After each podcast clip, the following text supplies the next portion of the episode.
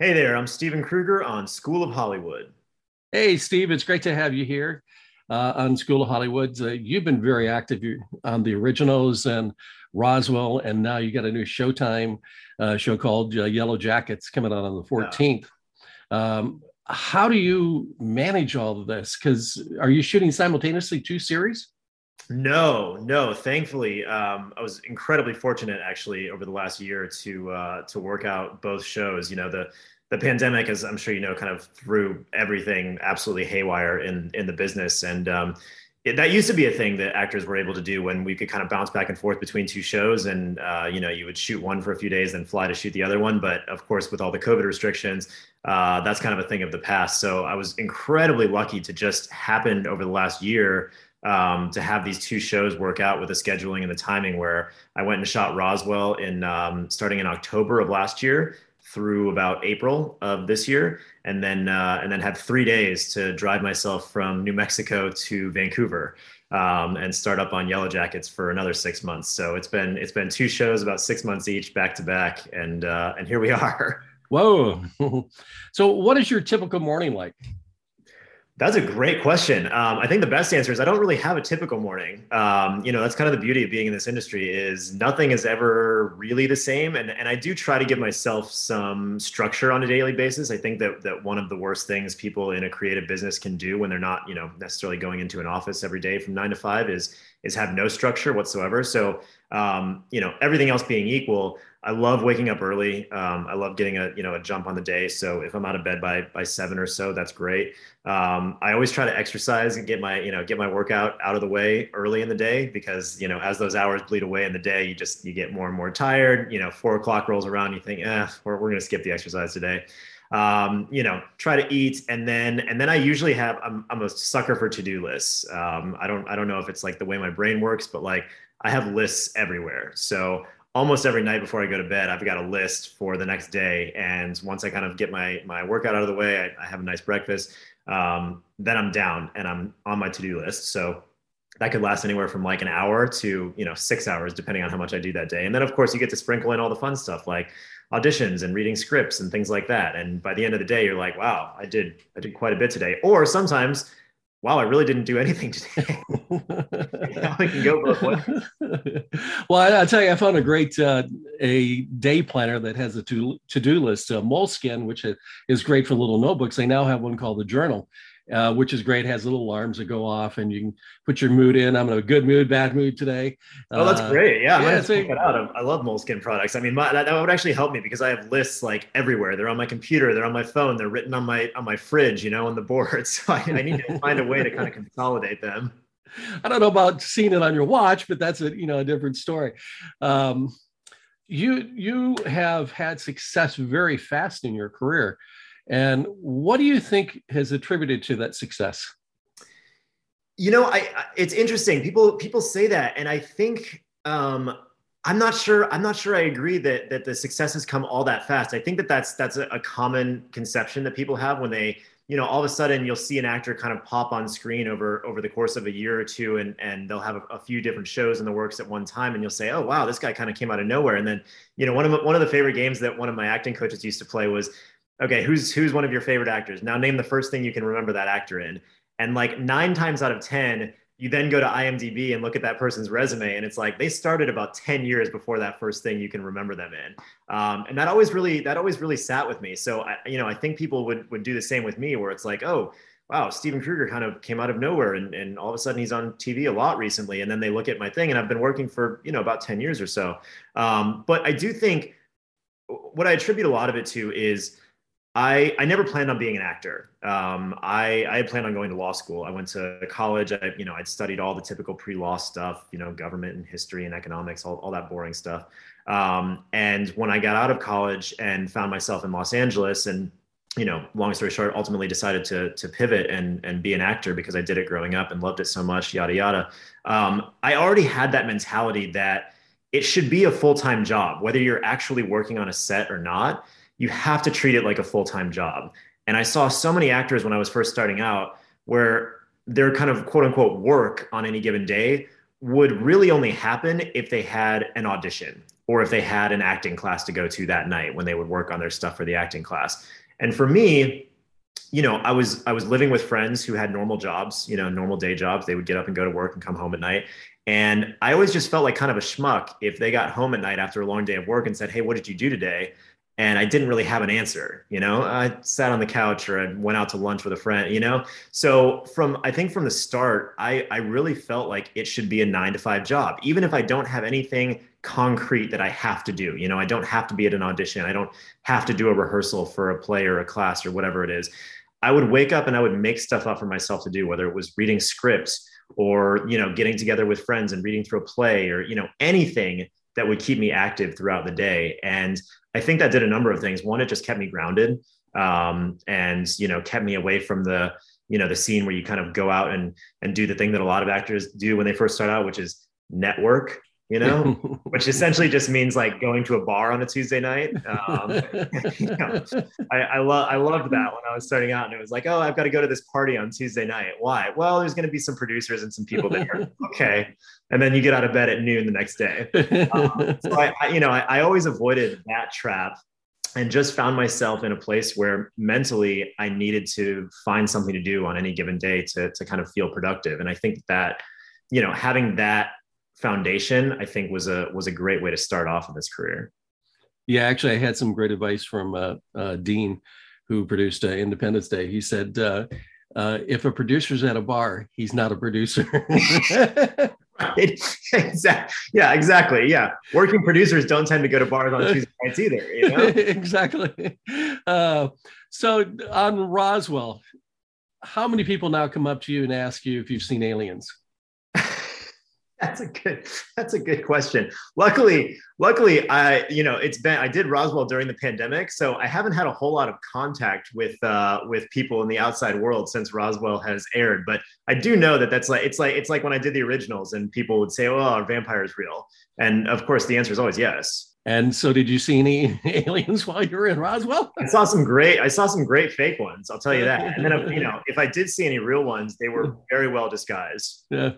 So, are you going to do the whole junket tour of, of going and signing autographs at uh, uh, alien conventions? Oh yeah, I've been doing that since the uh, since the early days of the of the originals with uh, you know the fan conventions and whatnot, and they're uh, you know they've been a little bit different, obviously over the past year and a half with everything kind of shifting into this virtual world that we're in right now.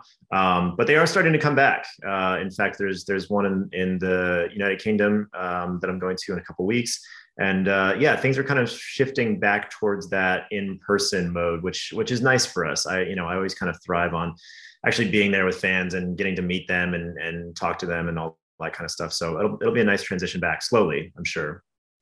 So going back to the originals, uh, you obviously had to do a network test, and mm. you were handed a contract saying you're going to make uh, several thousand dollars a year, um, and you're looking at those big numbers and going, "Oh God, I got to walk into this room." What was going through your head, and what happened in the room? So I got really lucky with the originals because the originals was a unique situation. I actually didn't have to do that process for the originals like I have for for a number of other shows. The originals I actually started out um, as a recurring guest star, and initially it was my my role was supposed to be.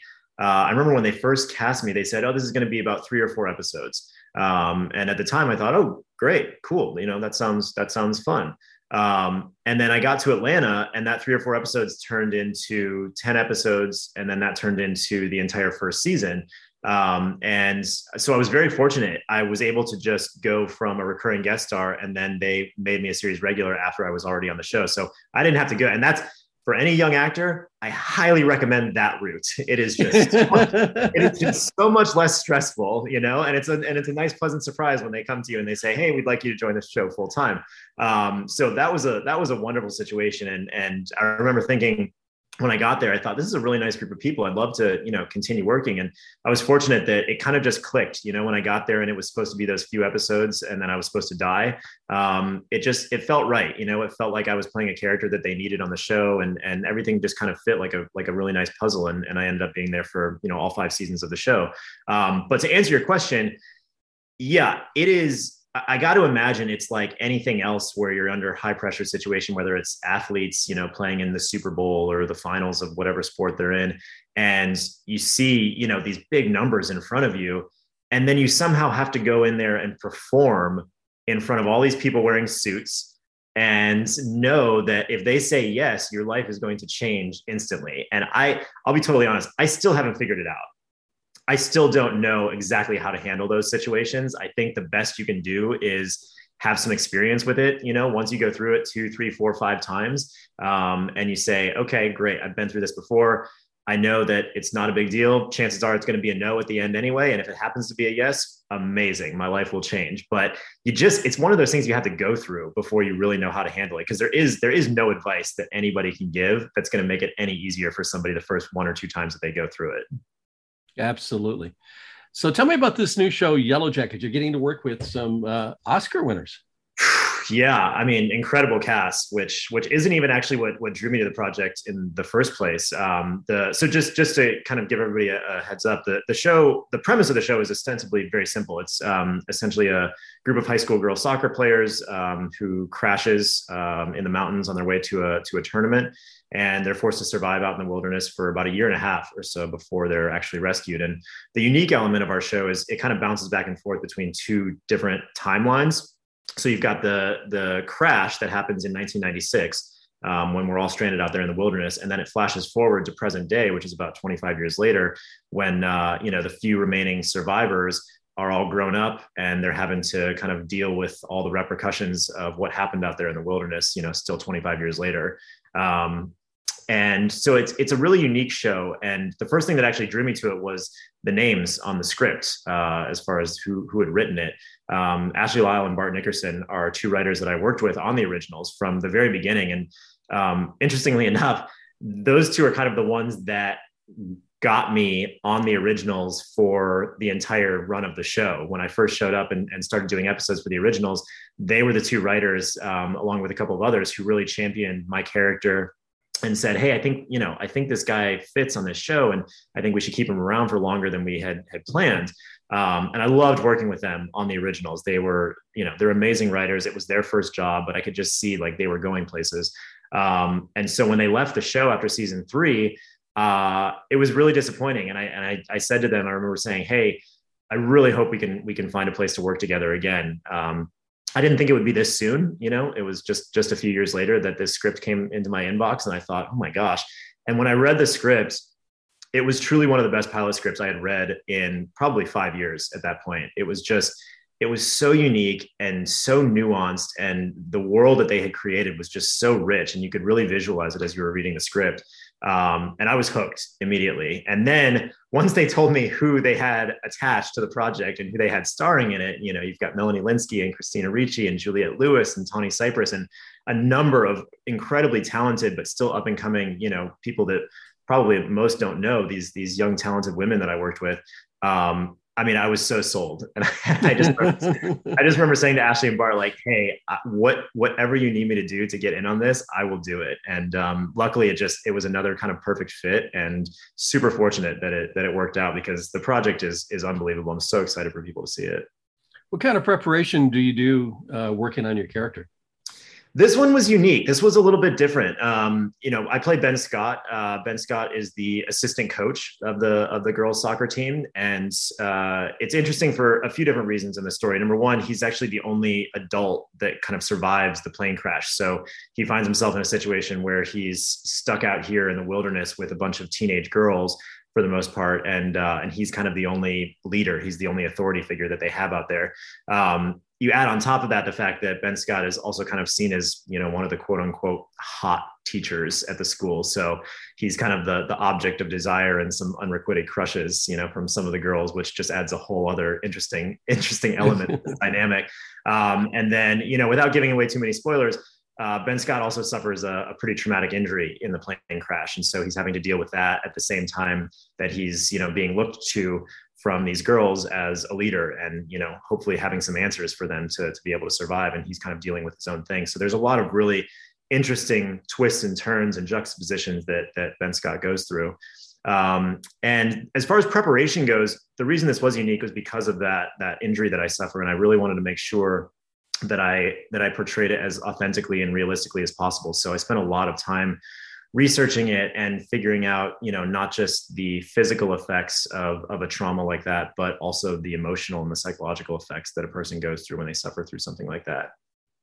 It sounds like you're doing your homework. I got to tell you i watched the trailer and in the trailer it reminded me of a quality of a stephen king movie. Yeah i'm that's i'm glad that you picked up on that um, I I think you know it's funny. I've been I've been kind of casually paying attention to some of the reactions to the trailer and and we've received honestly an, an, overwhelmingly positive response i think to to the number of trailers that have been out there i think people are excited to watch the show but i will say it's funny to see some of the comments and see people misinterpret what the show actually is. And I think that's by design. You know, mm-hmm. I think Showtime has done a great job of making it look like it's going to be a show about one thing when really it, it crosses so many different genres. You know, there's of course the the survival story um, and the coming of age story, which you know is these these young women figuring out how to grow up very very quickly in a set of dire circumstances.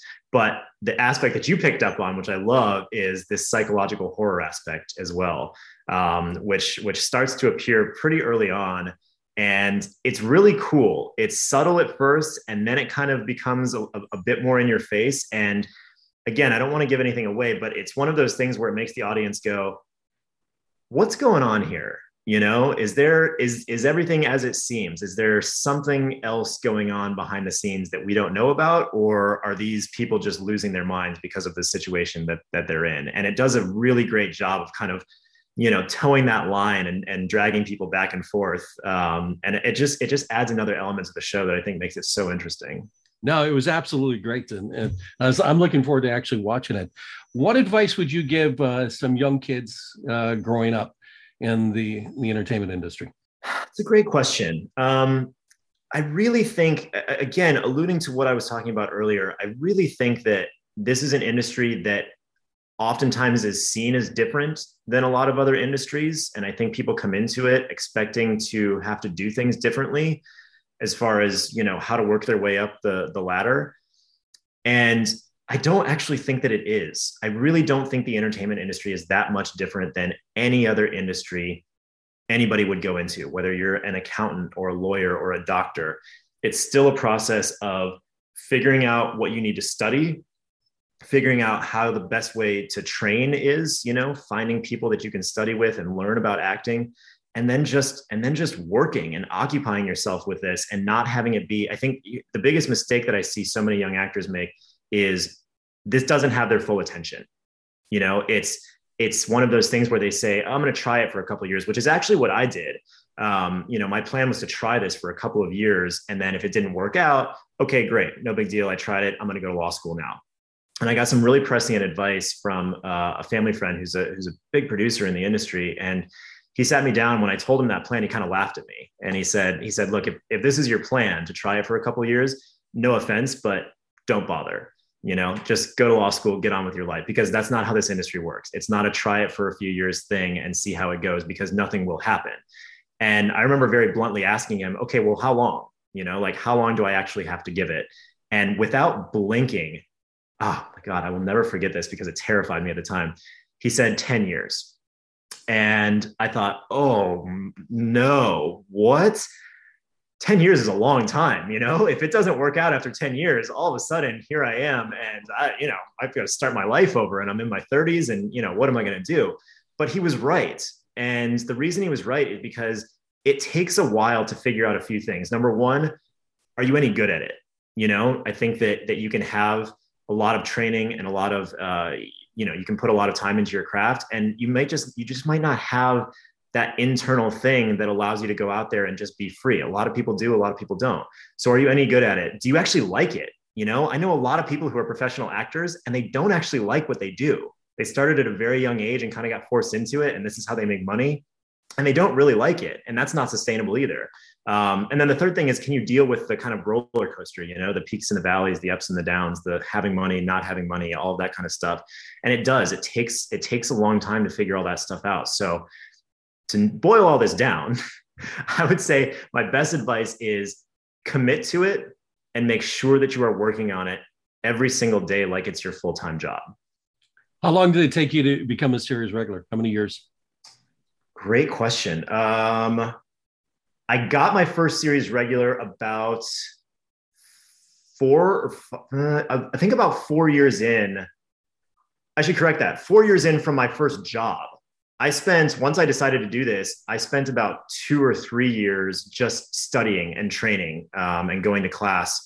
You know, to make sure that I had some sort of foundation uh, other than the high school work that I had done. Um, so if we're talking whole career, probably like six or seven years before I got from my first series regular, and then that show didn't get picked up. So it was a good probably eight years before I was on a show as a series regular that was actually airing. So the, the advice that you got is pretty darn accurate. I mean, pretty darn accurate. Yeah. and I think about it all the time. And I think, you know, had I, and I, and I, there were, of course, so many times that I wanted to quit and just be like, this isn't worth it. You know, I'm so stressed out. I'm seeing all of my friends back home go to law school and, and get married and make all this money and buy houses. And I'm sitting here renting apartments in LA and like hustling for auditions. And they're asking me when I'm going to be on a billboard. You know, like that's just, that's not, not how this works. Like, I don't know how to explain it, but that's just not how this works.